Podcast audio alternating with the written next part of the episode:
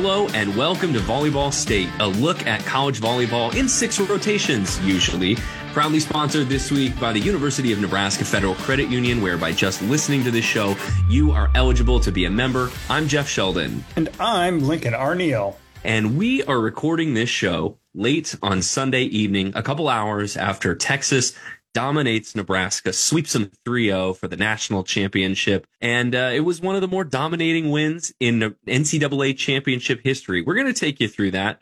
We're going to break down what went wrong for the Huskers, what went right for the Longhorns. And hopefully, you know, this can be a little cathartic for Nebraska fans, maybe. It'll at least explain maybe all of the things that went wrong for Nebraska in this national championship match. Although, you know, you could not have watched a volleyball match in your life before Lincoln, I think, and come away with a pretty solid idea for who was the more solid team and maybe what exactly it went wrong. So what we want to do tonight is we want to focus specifically on this one match for the NCAA championship. And we're not going to look at the big picture of what Nebraska is going to do, for the coming years and who they're going to have back and who they might not have back. I think we're going to try to wrap up the season at a 30,000-foot level sometime later on this week. We want to get a good guest for you, too, that's going to be able to help bring some wisdom and some context to that conversation.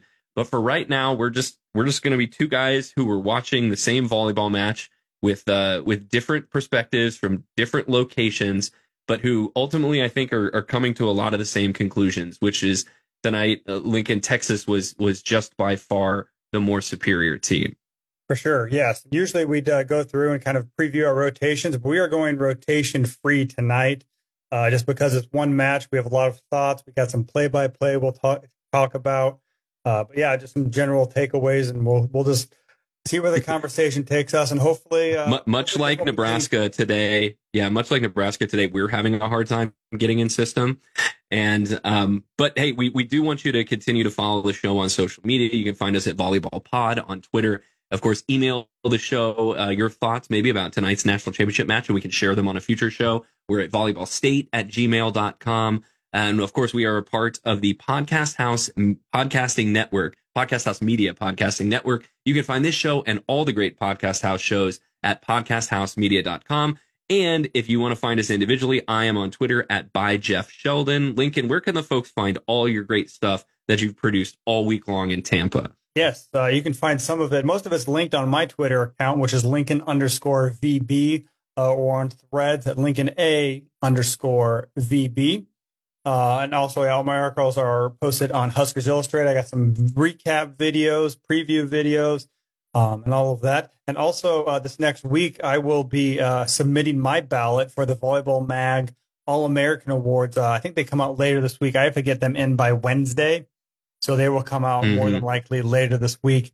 I can tell you who my Player of the Year will likely be. It won't match AVCA's, but Nebraska fans got a good glimpse at probably the likely Volleyball Mag's Player of the Year this week. So I know that AVCA puts out their All-American teams and all of their awards before the national championship matches are played and the semifinals in some cases, and that's because they have to have it line up with the convention and the banquet that happens, you know, when it happens. Do you like the way? Do you think that the awards are a better reflection of the season as a whole when they wait for the season to be done, or should you really think that this should be more like the regular season? Yeah, I think they take into account a couple weeks of the postseason, because the regional awards, which are then make you eligible to be an All-American, come out between the first weekend and the second weekend, and then sometime.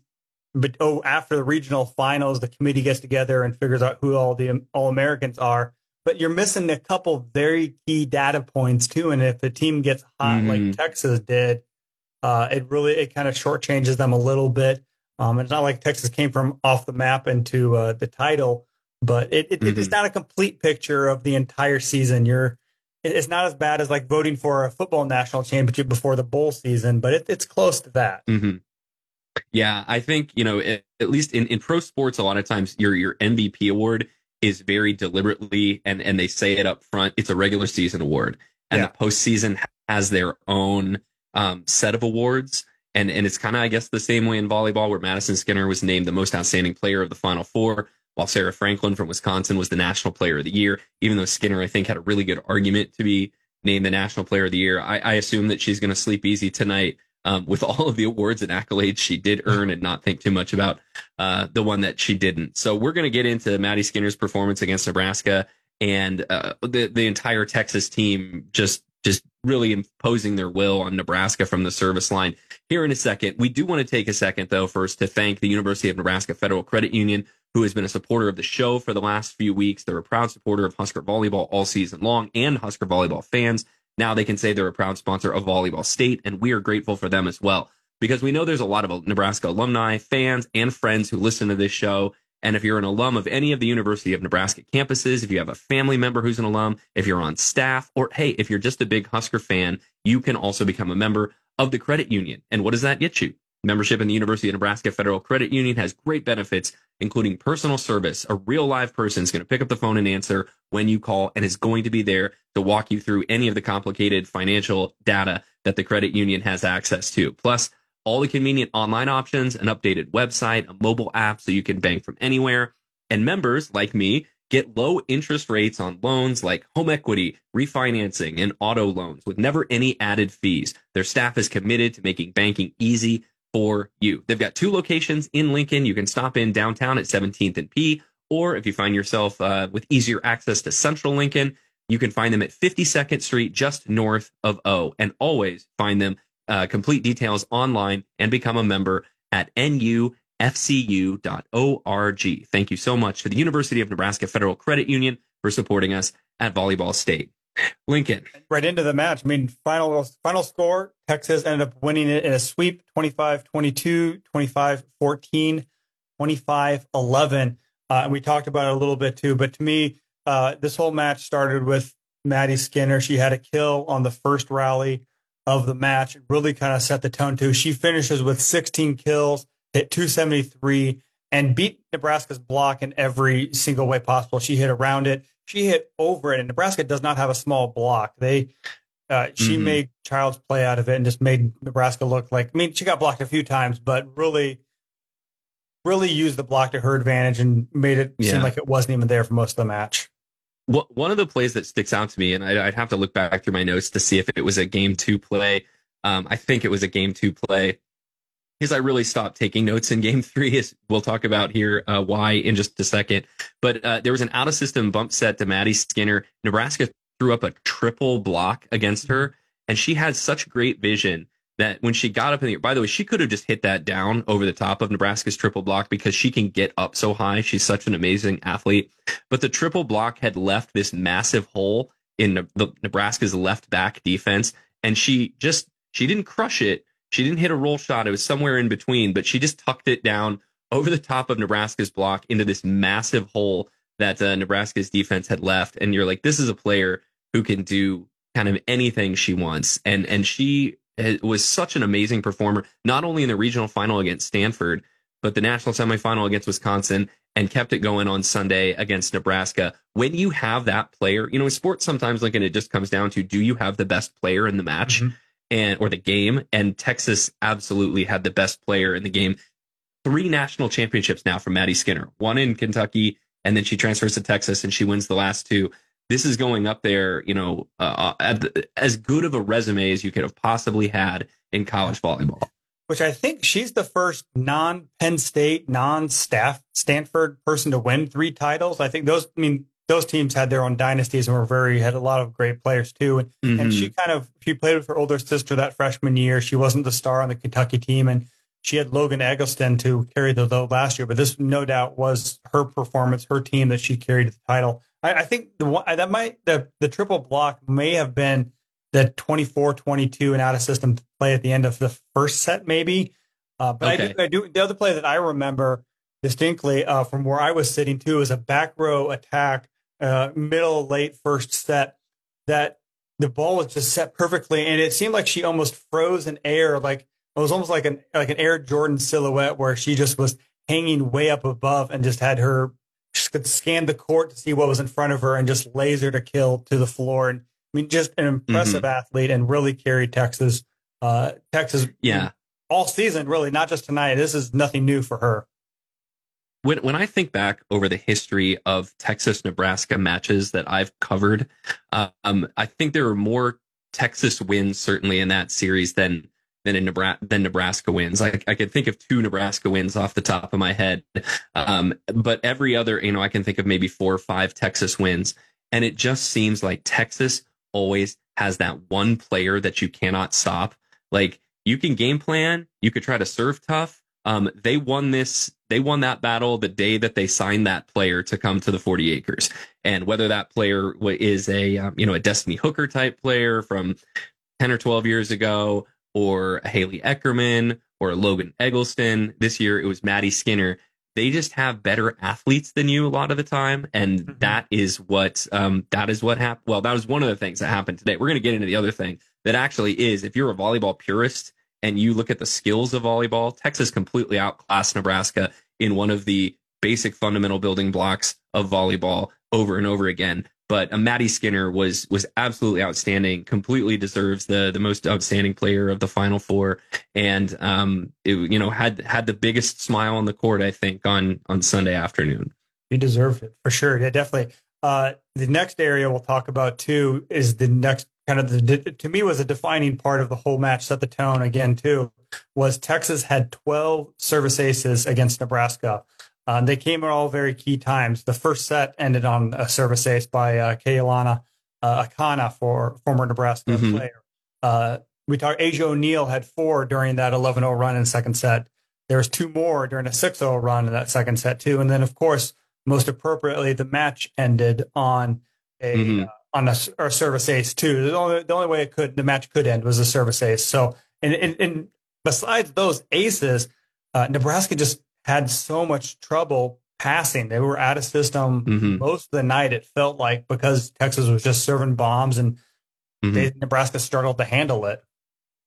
Yeah. I mean, honestly, Lincoln, we could spend the entire show just talking about the serve in the pass battle, because to me, that was the entire match. We could have spent 45 minutes talking about serve and pass and got to Maddie Skinner at the end, and I think it would have been an accurate read on what happened in this match. And I don't say this, with hyperbole, because we're sitting here just hours after the national championship match and Nebraska was dominated in the serve and pass game. This is literally the worst passing match I have ever seen Nebraska have, and I don't say that lightly, and I don't say that to be mean. I say that because I want everyone to understand how rare what we just saw was. Nebraska didn't just get served off the court. They got served off the planet. They got served to Jupiter by Texas. And that Texas aced Nebraska 12 times. You could have told me it was 18 times, and I would believe you. That is the most number of aces Nebraska has given up in the Raleigh scoring era. Nebraska hit a season low 0-13, and it. You set aside the aces for a second. Even the balls that weren't aces, Nebraska was passing like the ball was covered in snakes. Like, I don't know what exactly, I really wanted to ask you this from your seat in the arena. You can't always tell ball movement like on TV. Were these balls that were like moving late, like knuckleballs? It's not like Texas ran a bunch of jump topspin servers out there that was hitting the floor. They were all jump floats. And if you have a hard, and they were, hard line drive serves, but usually you can handle those unless the ball moves late and it becomes like someone's throwing you a slider in baseball. And, 5 different Nebraska players got aced. Texas had their matchups that they obviously felt really good about, because from serve one, they were picking on Nebraska's outside hitters, Harper Murray and Allie Batenhorst, who both, really struggled to pass Texas serves. But like, I think it was in the middle of game 2 when Lexi Rodriguez got aced, the best libero in the country. And we're like, oh my gosh, what are we even doing here? Nebraska got pushed around from the service line in a way that I have never seen anyone else do to them. Well, it goes back to the conversation we had in the preview pod for the match too, with Lauren Cook-West was saying, because the court is on top of that hockey rink, it just creates a lot of cold air. And to me, what I saw is the ball was diving late. So the players were set up, thought they were going to get it, but then they had to lurch forward to kind of dig the ball and keep it up. And And to me, that's where a lot of the errors came was on that they weren't in correct position. Mm-hmm. So the movement that I saw was that late dive and the ball just kind of falling off the mm-hmm. table. It wasn't, I mean, there was a couple of shanks, but a lot of them, they just weren't in position for. And mm-hmm. so that's to me what the issue was. And I think Texas was just serving aggressively too. And they made errors. I mean, mm-hmm. I mean, they had 8 service errors too. So they were being aggressive, but it paid off mm-hmm. more so than they were hurt by it. Yeah. Well, and I mean, this is just a continuation of what Texas did on Thursday night against Wisconsin. I forget how many aces they had. They might've had 10, they had 11. Yeah. So that's what, 23 aces in your 2 Final Four matches. And Texas was serving Sarah Franklin in Wisconsin and getting Wisconsin out of system. And they did the same thing to an even greater degree to Nebraska against on Sunday. I was sitting there as I was watching at Lincoln. I was trying to think of, like, what's the right cross-sport metaphor to describe what exactly is happening. And it's not quite like you keep dropping the snap in football because the other team is initiating the play. To me, it's like, the best I could come up with is if a basketball team put a full court press on you and you just couldn't get the ball across half court, or, you know, you get the ball across half court, you turn it over 25 times. And even when you get it across half court, you only have 10 seconds to shoot. So not only, you know, are you getting turned over, but when you don't turn it over, you just are in such a mess. You can't run your offense. And I thought that I read a quote from John Cook in the post game that I thought was very interesting. He said, up until November, I thought we were the best passing team in the country. Lexi Rodriguez was the number 1 passing libero. Nebraska was the best passing team. But, you know, it's not like we didn't see clues that something like this could happen in recent matches, because in the regional final against Arkansas, I felt like Nebraska got served off the court at times there, but it ultimately didn't hurt them because Nebraska was able to, you know, comport themselves enough to get the kills when they needed to. And I didn't think they passed that great on Thursday against Pittsburgh either. I thought Nebraska was out of system a bit, and it just didn't hurt them. And Texas is the team that can really punish you by putting that weakness under a magnifying glass. And that's ultimately, I feel like, what they did on Sunday.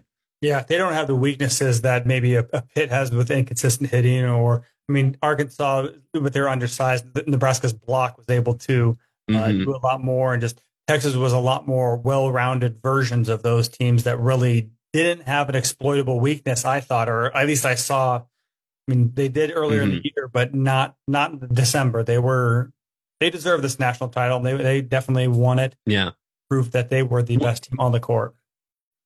When you were in the post game today, like, there a lot of times there can be just like a sense of shock that settles over the players, and they're kind of grieving at the time too. So I don't know, you know, always how insightful a player in a losing post-game press conference is going to be. But was there surprise was there any indications from John Cook that this completely, like, gobsmacked him and he didn't see it coming?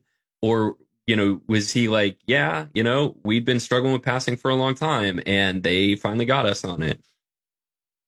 No, I think that what you said too, I mean, Nebraska saw this against Wisconsin. I mean, they were prepared for Texas to come out and serve aggressively and serve balls that were tough to pass, and maybe they thought they could handle it better, but they did not. So I don't know if it was a surprise, but I think they were just surprised by how lopsided it was, and maybe how quick everything came crashing down. I mean, Nebraska was looking good until the middle of the second set, and then the wheels just came off.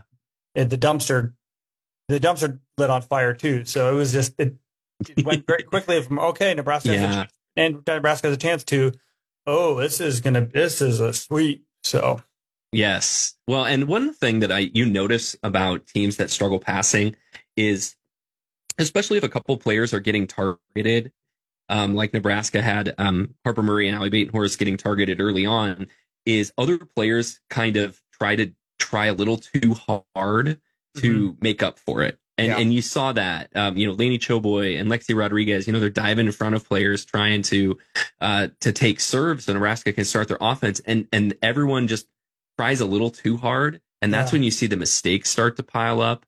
You know, Texas was doing a good job serving in gaps, but, you know, they were also hitting hard line drives that you didn't have to, you had to react very quickly to. And so, you know, you were waiting for the best Nebraska teams. Sorry, I'm trying to put this thought together on the fly. The best Nebraska teams serve like that. Yeah. The best Nebraska teams win the serve and pass battle. They might not always have like a Maddie Skinner type player, but they can serve and pass you out of system enough that their collective talent is going to be enough to win.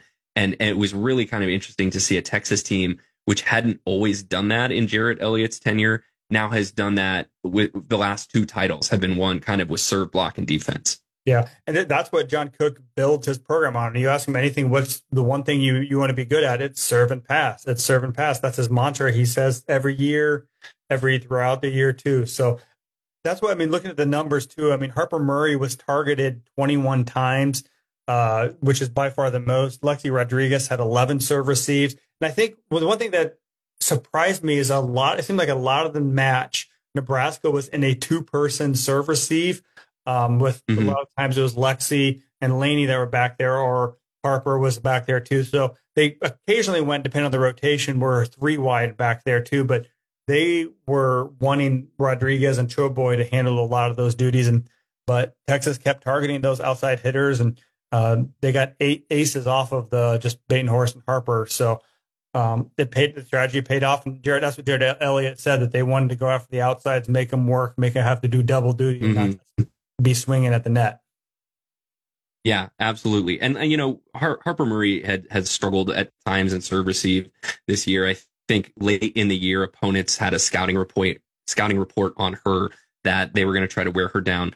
I think it's important to point out what a tough thing I think Nebraska is asking Harper Murray to do as a freshman coming into college and immediately playing 6 rotations. That does not happen all that often with freshmen. I mean, Michaela Fecky didn't play 6 rotations, I think, until her junior year. And what we mean in 6 rotations, if you're not familiar with all the responsibilities in volleyball, that means that you're going to be a primary passer in a couple of rotations. And then you might have to go up and hit in that same rally as well. So, you know, she's serving, she's passing, she's blocking, she's being a floor defender. Basically, they're asking you to be an incredibly well-rounded volleyball player at a college level, at an elite college level, you know, your first year in college. And she signed up for that. She wants to do it. Nebraska likes to train their outside hitters to play 6 rotations. Not everybody does that, and it doesn't really work for every outside hitter. And so, you know, Nebraska, they always say themselves, the best 6 servers are going to play. Yeah. If you can get an aggressive serve on, you're going to play for Nebraska. And this was just a match where Nebraska got out-dueled from the service line. And let's talk, unless you have another thing on that, let's talk about how that affected Nebraska's offense, because it never, you know, serving and offense are not disconnected. The serve is the start, or the pass is the start of the offense. So if you can't, you know, Bill Belichick would always say, if your quarterback can't field a snap, like, we're just going to quit practice for the day because we can't do anything else. If you can't pass a serve, like, you might as well not come out of the locker room because you can't do anything else. Yeah, and Nebraska's offense really struggled. Like you said, they hit 0-13. Both Beason and Batenhorst were negative. They had a combined 9 errors on 31 attacks. The middles were okay, I thought. I mean, Bergan Reilly forced the issue a little bit too, just to keep them involved and keep them interested. I mean, Bekka Allick had 3 kills on 7 swings. 7 swings is not very much. Andi Jackson, I thought, struggled. She ran the slide a few times, but also just sailed her shots wide that didn't even really have a chance to get in. So she had 4 kills, 3 errors on 9 swings. So the middle. The next step, I think, for Andi Jackson is she needs to learn how to hit that slide down the line, because she's got Krause, and, you know, she's going to be able to probably jump a little bit higher above her already impressive vertical. But, you know, if you're gonna hit the slide, you can't just hit Krause all the time. You got to be able to tool it, and you got to be able to hit line. And I think that's kind of the next step of growth you want to see for her. But yeah, she had a couple of balls she put away. She had a couple that she, you know, sent well wide. But yeah, that's what she talked about. We talked to her post game too, is how she had never really run the slide before this year too. So hopefully, like you said, she starts adding her repertoire over the off season and adds a couple more shots where she. It's not just going that cross court, and if it's just off roll, then it's sailing to the first row. The other key battle that I thought of the whole night was the L2 battle too. I mean, we knew that that Skinner was going to get hers. But if Nebraska could hold Jenna Wenaas in check, they would get life. And if they get something from Allie Batenhorst, too, at the L2 position, that would really help things in their favor.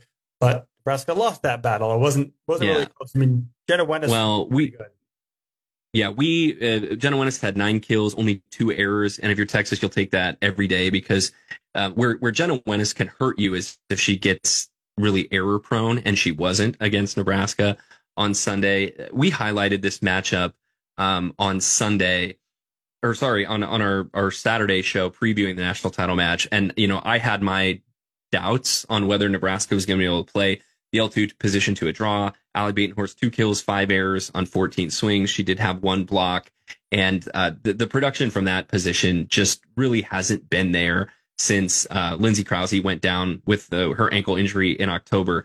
And I think, you know, Nebraska has to figure out whether it's Lindsey Krause coming back fully healthy next year or a number of other options. They just need more production offensively from that L2 position than what they got over the last half of this season, because that was an area where Texas won that battle. You know, when you have a strong L2, it means that you're always going to have an offensive threat up there in the front row on the left side to score both in system and out of system. And, you know, Allie Batenhorst, I think, was being asked to carry a load that maybe we didn't expect her to have to carry early in the season. But as soon as Lindsey Krause went down, you know, Batenhorst was in the spot. And so that's just an area I think Nebraska needs some more production from next year, whether it's players getting healthy, players taking a jump in what they played to this year, or something completely different. I don't know. But I think it'll be interesting to see, you know, by the spring, what we think that Nebraska's options are going to be at that spot. Yes, for sure. The other position battle that Texas won was the battle of the freshman setter. For props up to Ellis Swindle, the third true freshman setter to win a national title. There's been 4 setters and complete freshman year setters to win it, but she did well. I thought she had 5 kills. She's a much bigger. She's 6'3", so she can do a lot more at the net. Really, that aggression played off there. 21 assists, those 2 aces we mentioned before, and 7 digs. Bergan Reilly, I thought, did okay. I mean, going back again, if you're not passing well, you're not giving your setter much. And she's running all over the court. She had 17 assists, but the problem in this match for Nebraska was certainly not Bergan Reilly. Like, Bergan Reilly was being asked to drive a race car that like had no spark plugs and one wheel missing. So you know, she could have played the match of her life, and I don't think it would have gotten Nebraska any closer to winning. You did see kind of on those big Texas runs in games 2 and 3, I think Ellis Swindle was feeling a little froggy and being more aggressive with her attack. And that's one thing, if you'd watched Texas play in the last couple of weeks, she's just a more aggressive offensive setter in attacking herself. That's an area where I think I would like to see Bergan Reilly grow a little bit as well. But, you know, poor Bergan Reilly was like running all over the place, trying to chase down first contacts. And I don't know what you could have really asked her to do differently on this. No. Yeah, definitely. And the other impressive part about Texas's offense, I mean, we mentioned Swindle had 21 assists. They had 13 non-setter assists that came from libero Emma Halter had 6 of them. So they had 38 total kills compared to just 20 for Nebraska, and only 21 of those 38 came on assists from the setter. So Texas played a lot better than Nebraska out of system and scramble mode. There was also, they won a lot of jousts the net too, where they kind of sucked all of Nebraska's attackers up to cover a block, and then they jousted and they tipped it back to the back end line. That has seemed to happen. She threw a pineapple out to the back corner. It was, you know, and just another area where I think Texas was superior. We don't have her down on here. I had her on my other list to talk about, but Texas's libero, a sophomore, I believe, Emma Halter, was really, really good. She had 9 digs, which isn't going to blow you away, but it was a match high in digs for either team, and the way that Texas has sort of invested in and embraced the importance of floor defense and back row play these last couple of years, with bringing in Zoe Fleck as a transfer last year, Emma Halter this year. It seemed so, as if Nebraska didn't have enough problems in this match. It seemed really hard to get a ball down on Texas. Like, they were not giving up on balls. Emma Halter was keeping balls alive. And, you know, when you add that to the other offensive problems Nebraska had with serve receive, it was just, you know, another area where Texas kind of was superior. But in the past, you know, that had been a Texas weakness, that you could, you know, they weren't great in the back row. You could get balls down on them. And to their credit, Texas has really stepped it up defensively these last couple of seasons. You almost look back at that regional final when Nebraska had at Texas in 2021. You look at how Nebraska beat Texas. It was superior forward defense. I mean, they had Lexi Rodriguez, Kenzie Knuckles, and Kaylee Akana. And then also serving, Kaylee Akana had, I think, 6 aces against Texas in that match alone. What does Texas do? They go out and get Zoe Fleck, who was one of the best liberos in the nation. And I don't know if it was intentionally or just things worked out that they brought in Akana to help provide more floor defense and serving. And so I don't know if that loss in 21 was kind of an inflection point of realizing that, hey, just having great hitters and winning by offense is not going to get it done at the elite level in the postseason. So that, to me, that may have been an aha moment for Jared Elliott. I'm sure he already was aware of it, but it reinforced that defense and serving really do make a difference in the postseason. That's kind of the big picture look at the match and how it went down. We do want to dive into a little bit of get a little granular with this and look at each of the sets and kind of what the turning points were. Lincoln, do you want to jump into set one and just start off?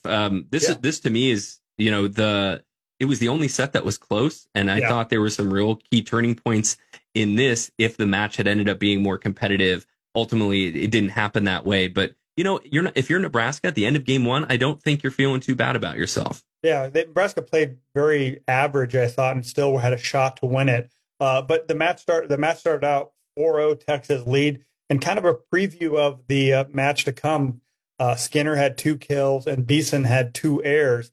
Really set the tone for the match too, and they were just errant shots by Merritt, which is a little bit uncharacteristic, but kind of showed that she never really got into a rhythm. And Texas was also, they struggled with the serve receive. I think Emma Halter was the first one to serve, and they didn't get very good passes off there. So those first 4 points, all by Texas, really set the tone for the match. Yeah, and we didn't mention this in sort of our big picture look. This was not a great Final Four for Merritt Beason. I don't have the numbers from Pitt in front of me, but I think she had like 8 kills, 7 errors against Pitt, something like that. Hit negative today against Texas. One of our points on the show yesterday when we were pointing out matchups to look for is we said if Nebraska was going to have a chance to win this match, Merritt Beason was going to need to be a star. Yeah. And she just did not cover herself in glory in the 2 Final Four matches. And Nebraska's going to get her for 1 more year next year. I imagine she's going to be a captain again. She spoke after the match, and she's got to be a player that is really going to take this into the off season and see what she can do to raise her play to still another level. But somehow still made the all tournament team for the Final Four. I'm sorry. Don't blame me. I forgot to vote on that. I got an email during the middle of the match and I was not checking my email. My apologies. One of the people selected. I didn't get my votes in because I didn't see the email until after the fact. So I would have probably maybe chosen Harper Murray instead of Merritt, but Merritt Beason all tournament team. She got for the intangibles, but yeah, she struggled early on. But Nebraska, after they fall down 4-0, they fight back. They have a nice little 5-1 run, 2 kills from Andi Jackson, 2 kills from Harper Murray. So they go up 11-9. Maybe things are looking okay. Again, just very tight back and forth, back and forth. Texas goes up. I think it was 20 to 16 was kind of their biggest 4-point advantage too. Nebraska gets a point back, and then there's a long rally back and forth, back and forth. Both teams blocked. Nebraska pops it up. A lot of scrambling going on. But during the middle of this, I missed this too, but Jared Elliott got a yellow card for arguing with the officials or said something talking about the officials or telling them to confer. He didn't know about this. I still don't know what that was about. He was very upset that he feels they missed the call. And he held on to that angst for like 3 more rallies. Yeah, he didn't know about it till after the match. We in the post game press conference, somebody asked him about it. That's when he learned about that first yellow, because a couple points later, there was another long rally that ends up in Jenna Wenaas. Looks like she has a kill, but gets called for a net violation too. Jared Elliott again talks to the officials. What he said was He asked for the officials to confer, and apparently you're not allowed to talk about the officials, and he gets a red card. And then the next point, Merritt Beason gets an ace, and the set is tied up at 22-22. I was very confused when that was happening, because they don't, you know, I think either I had the volume turned down or I had it muted, and I couldn't tell what exactly had happened, but it goes from being basically 22-20 Texas to 22-22. And I'm sitting here thinking, like, this is a huge mistake by Jared Elliott to cost your team a free point in the national championship match in a set where Texas was actually, you know, they weren't dominating the set maybe, but they were, the pace of play was going their way. They were getting more kills. They were serving Nebraska. They were the better team statistically, and they were controlling the set. And it's like, if you let this set slip away, this is an all-time boneheaded move. Now, of course, it didn't happen that way because Texas went on a 3-0 run to end the set. But, like, I could not believe a coach would do that in a national championship match. It was dangerous, too, because that really got the crowd into it, too. I mean, after that Merritt Beason ace, their whole arena was loud. That was one of the loudest moments of the entire match, too. Mm-hmm. It gave Nebraska the momentum. It was tied 22-22. He called timeout. I don't know if he apologized, but he kind of wanted his team to reset. They did. They come out of that timeout. They get a block. Maddie Skinner has a big out-of-system kill, which may have been the one over the triple block. Yeah. And like we talked about, Akana ends it with an ace. And all is forgiven. If you're Nebraska, you have to do better out of that timeout than Allie Batenhorst getting blocked by Asjia O'Neal and Molly Phillips. Like, that was your one chance in the match to seize momentum, and it just goes right back to Texas. So Texas wins game one, 25-22, and from there it gets much worse. Yeah, but before we get to that, let's give a shout out to our good friends at Bison Incorporated. If you need competition quality volleyball equipment, contact the good sports at Bison Incorporated. This Nebraska-based manufacturer has the widest selection of indoor and outdoor systems available with your choice of carbon, aluminum, steel, hybrid, and portable volleyball systems. Volleyball Day in Nebraska, maybe one of the highlights of the whole season. Absolutely. Using the setup from Bison. The teams played inside Memorial Stadium from 92,003 people using Bison's freestanding portable arena junior. So call 800-247-247 7668 for help finding the perfect fit for your facility. Request a quote online or find a Bison dealer near you at www.bisoninc.com. Yeah, thank you so much to Bison for supporting us at Volleyball State over the last couple of months. We're really proud to have you along with us, too, for the NCAA tournament coverage. Man, we did. I just now I'm realizing this. We did 3 shows in like the last 5 days. We're like potted out. I think we need a break after this. Yeah, we did 4 in the last week. We'll probably do another one, you know, later on this week. And after that, we're gonna take a little bit of a break. I think Nebraska needs the off season. Jeff and Lincoln need the off season too. But before we get into that, hey, let's go into set 2. Nebraska's hanging tough at 10-7 in game 2, and that's when.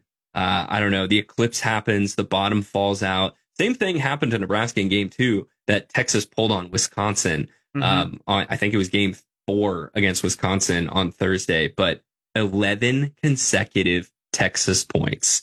You want to get into that, Lincoln? Yeah, it was just, well, it starts off Maddie Skinner. We haven't talked about this yet, too. One of her most effective attacks. I mean, she brings the thunder, but she also comes sometimes from the back row and just has a nice, delicate tip touch. That tip from the back row, yeah. And it's almost like it's like a pitcher throwing the only other. Mm-hmm. Well, and you know, you bring a triple block up to try to stop that, or really what happens is Nebraska's like off blocker, the defender in the front row kind of vacates that spot and leaves it wide open. Katie Rolson would do this every once in a while for Nebraska, too. Actually landed one late in that 2015 national championship match against Texas. And again, that's just court vision. There are times where Nebraska tips like right to a back row defender, a libero, and it's just an easy transition. opportunity, and you're like, why did you do that? Why did you tip to the area of the floor where there's two people? Maddie Skinner has great vision. She can see exactly where the floor defenders have vacated. And yeah, she landed a couple of those on Sunday. But it was Asjia O'Neal from the service line. We haven't talked about this yet. Just in most college volleyball teams do not have their middles serve. You'll see it in international volleyball where there's fewer substitutions and the middles have to be more well-rounded players. But, you know, like Dana Retke was one of the big middles I remember serving for Wisconsin, and not a whole lot of others. I mean, Nebraska doesn't let their middles serve that much. Lauren Stiverins did a little bit, and Amber Olson, I think, served as well. But, you know, middles usually get shuffled out when it's their turn to serve, and they'll bring in some 5-6 DS. And no, Texas sends Asjia O'Neal back to serve. She's one of the best servers in the country. She served 4 straight aces. Got Murray, got Beason, got Batenhorst. Might have got Murray twice, actually. But 4 straight aces. Like, you know, it's like giving up a defensive score in football. Like, check the stats. How many sets do you win if you give up 4 consecutive aces? And it went, it put Nebraska just behind the 8 ball. Then Nebraska's like in panic mode because they're trying to do that. They call the timeout. They tried to put Hayden Kubick in just to mix things up. That lasted for one rally. Batenhorst came back in. What happened on that one rally? Do you remember what happened on that rally? Hayden Kubick got blocked. Yes. And then the next rally, Jackson got blocked too. So that was, I mean, Nebraska was just, I think they were pressing a little bit, trying to get something, trying to do anything, and it didn't. And Nebraska used both of their timeouts during the 11-0 run, which you would expect. They're just trying to change it up, and they don't, and they get to 11. So 18-10 Texas it up. And the streak finally ends when Swindle has a little tip. She tries to go sideline and just tips it wide. Barely wide. Yeah, but by then the damage was done. Nebraska is just, it's 18-11. Not much they can do at that point. Did you ever seen the movie The Replacements with Gene Hackman and Keanu Reeves that's like on TNT all the time? I have not. So Keanu Reeves plays a football player, and it's about a striking, you know, NFL league, and they bring in all these replacement players, and they're going around in the locker room in some pivotal scene talking about what their greatest fears are. And Keanu Reeves talks about quicksand being his biggest fear. And it's a metaphor, of course, for once one mistake happens, then it compounds and compiles, and it turns into 3 or 5 mistakes. And it feels like you're just getting, the harder you struggle, the harder you're being sucked down. And that's what happened to Nebraska on Sunday. The Huskers got stuck in quicksand, and nothing they could do could get them out of it. And it carried over through the intermission into Game 3. And I thought it was, you know, kind of gallows humor. I watched the not post match, but the between set interview with John Cook on ABC. And they're kind of like, well, coach, hey, what do you got to do to turn things around? You know, the quintessential coach question. He's like, well, it'd be nice if we could start passing some serves.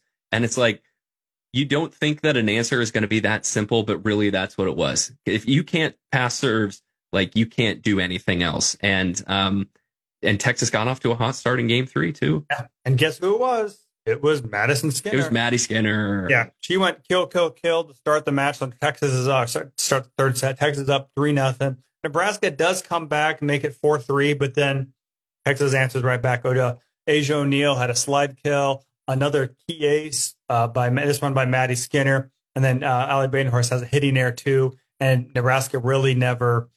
They kept it within that distance, but then Texas ended it pretty much. They had a 5-0 run to go up 19-10 again, and the set was pretty much over. And then it became but let the celebration begin. And Texas fans really made themselves late in that third set. So Texas would start their rotations. Let's see, they started Game 3 in this rotation. In Game 2, they started, it looks like, in a different rotation. In Game 1, they started also with Halter serving. So Texas liked to start in a rotation where their libero was serving, and you don't often see that, I feel like. And I think that's just the rotation they liked, having Skinner in the front row. We should go back and look at what Avid was posting on Twitter, because he had the dial spinning matchups nailed, where he said, this is, Texas knows what rotation Nebraska likes to start in. They can match up with that, depending on what their which rotation they decide to start in. And I don't know if Nebraska tried to spin the dial. I honestly didn't pay that close of attention, and I haven't gone back and rewatched the match yet to see if Nebraska tried to alter their rotation whatsoever. Yeah. And I can understand why they didn't, because it wasn't like a blocking matchup that was giving Nebraska problems. It wasn't an offensive. I mean, this was like day one serve and pass difficulties, and it didn't matter what rotation Nebraska was in. If nobody can pass, then nothing's going to get done. Yeah. Bergan Reilly served was the first server for Nebraska each of the three sets too. So Nebraska, I mean, they started a half rotation off in the second set when in Texas served first, but they started that the same way every single time as well too. So Texas was up 14-10. And then a 5-0 run that made it 19-10. And the Texas actually ended the match. I had this written down at one point. I think it was an 11-1 run, Lincoln, because Texas was up 14-10 and they won it 25-11. So yeah, an 11-1 run for Texas to end the match. Once again, Nebraska stuck in quicksand, nothing they were going to do. And, you know, I'm interested to hear from you. Just, it sounds stupid for me to ask you, like, what was the mood like afterwards? But like, What was the prevailing sentiment from everyone? Was it disappointment in themselves? Was it shock? Was it just everybody sad? What was the main discussion afterward? It was disappointment. I mean, there were a lot of tears just because I think it came in so suddenly. I mean, this was not the same team that completely blew Pittsburgh out of the gym on Thursday night. So there was there's some shock, and they were coming to grips with the fact that the ride they had been on since January was over. And I think that was kind of the feeling, like they didn't believe what just happened was real. And I think there's always that talk of using this match as field. We'll be back next year, especially with a team with no seniors. Yeah. We'll be back. Like, never count on that. I want to talk about that. Yeah. From what you just said, I think you're kind of the same mindset with me. And I read this in the hours after the match with, I think it was Harper Murray, who said, we're going to come back and win 3 straight national championships. And Bekka Allick, profanely agreed with that. Yeah. I think that comes from a place of anger and a place of pride. You know, I'm not a therapist. I don't claim to be one. But like, I think those kids are pretty pissed at themselves that was the showing they put up in front of however many million people watched that on ABC. I think they're embarrassed. And I think they are saying, we're going to come back and we're going to win this multiple years in a row, just as a little bit of bravado to try to pump themselves up. Yeah. And I think Nebraska is going to be really highly ranked to start next year. But like, you can't guarantee that the team is going to be the same. The vibe is going to be the same. How many Nebraska teams have we seen win a national title and people think they're going to be even better the next year? It happened at least twice.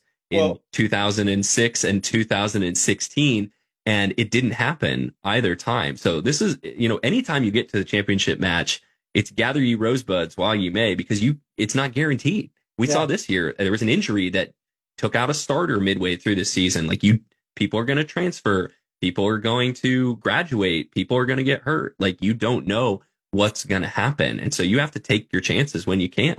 For sure. We talked about the 1986 Pacific team, which is the only team to win a title with 0 seniors on the roster. They brought everyone back for that next year. They fell short. They didn't win it, even though they were 2-time defending champions. The exact same team came back from a title team and did not. But when you look across the country, too, I mean, Texas returns a lot of the same players. They lose their medals and they lose Molly Phillips.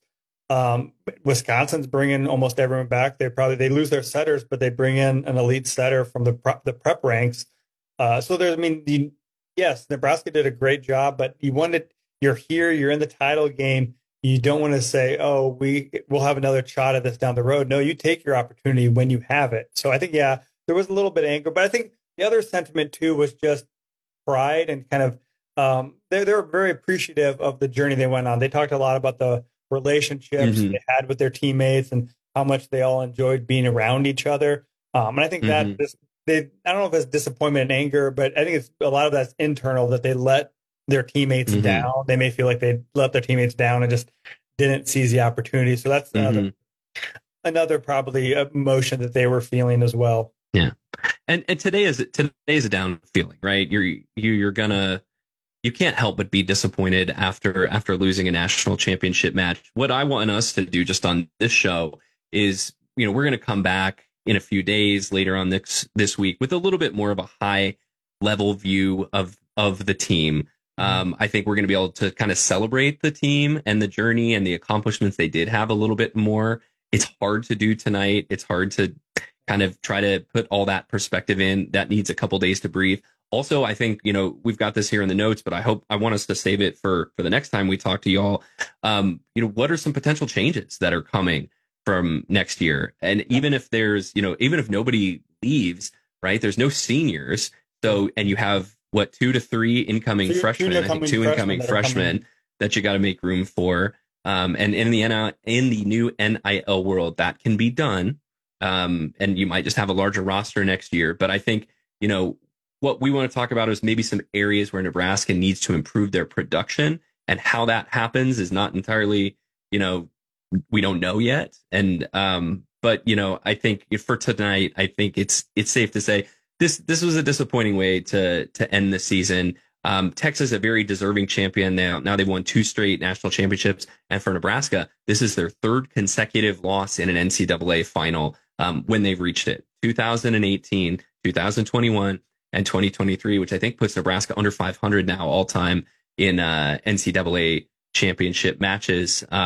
Tomorrow's a new day and next year's a new year, but for tonight, it just wasn't good enough in the national championship match. Lincoln, what else do you want to throw in for tonight? I mean, this has been a dour kind of night because Nebraska lost 2, but I think the other thing is today was just a great celebration of volleyball. I mean, there was a new record, 19,727 people in Amalie Arena. A lot of them were Nebraska fans. I mean, I don't know. I tried to gauge. It was hard to tell, but it was definitely 60 to 70% of the fans was probably Nebraska, rooting for Nebraska. I mean, 20% or so Texas. And then the hard part to tell is how many people are neutrals and just cheering for good volleyball. Mm-hmm. So, I mean, it was a great showing by Husker Nation to come on down here. They flooded Tampa for the last few days. Everywhere that I went, just in my hotel, downtown, at restaurants, there was always Nebraska fans. So it was a fun time to see that. And also the pregame atmosphere was so awesome. I don't know if you've seen it, and hopefully everyone listening to this has seen the videos of the team entrance into the arena. It was just thousands and thousands of fans there to welcome. So that was really cool. It was really fun to be part of that. Yes, it ended on a down note with a sweep and a loss. But I think it was really cool to see for the sport. We'll see in the next couple of days, like Jeff said, how many millions of people watched this. Hopefully they hung on and the product didn't turn them off. So a great day for the sport of volleyball, and just really, it's really cool for the Nebraska to be a part of it. And I'm really honored that I get to be part of it, covering and writing about it as part of this team. Well, we're going to be back in a few days later on this week to take that kind of season-long recap view of what this season has meant to Nebraska volleyball. We're going to go find a great guest who's going to be able to come on and give us that perspective and chat about that with us. Until then, we want to thank the great folks at the University of Nebraska Federal Credit Union and Bison Incorporated for supporting the show, as well as all of you for listening, subscribing, coming back in good times and in bad, following us on Twitter at VolleyballPod, emailing the show at volleyballstate@gmail.com. You can find me individually on Twitter at @byjeffsheldon. And Lincoln, tell the folks about what you've kind of got planned for your end of season stuff. Yes, you can find all my tweets online at Lincoln_VB or Lincoln_VB on Threads. I will have a bunch. I'll have an article coming out on Monday or Tuesday, just kind of a follow-up look, having a little bit more of that forward lens of what this loss means to Nebraska going forward. I'm also working on a magazine feature, so subscribe to Huskers Illustrated. There's a lot of great content, a lot more in-depth features that I write for that. I'll also be voting on the All-American Awards and the Volleyball Mag. I have another big piece kind of about the sport coming out sometime in January as well, too. I talked to a bunch of coaches down here this week, too, about just kind of more of the financial side and the money impact on volleyball and raising that bar, too. So I'm working on a lot. So the offseason is not going to hit for a while, but we're going to slow down a little bit, and I'm looking forward to that. Yes, we're both going to take a little bit of a break, and Then we're going to talk about, you know, kind of what the best version of the show is going to be going forward. We want to do more and entertain more folks, educate more folks, and really hear from you about the ways that you want to consume this show. Because, hey, we're just a couple of average middle-aged podcasters that don't know what we don't know. And we're going to see who wants to help us kind of figure it out and create the best version of the show possible. Thank you so much to Podcast House Media, who is certainly one of those folks who has helped us along. You can find all of the great Podcast House Media shows online at PodcastHouseMedia.com. Until next week, he's Lincoln, I'm Jeff. Have a great night, and thanks for living in the Volleyball State.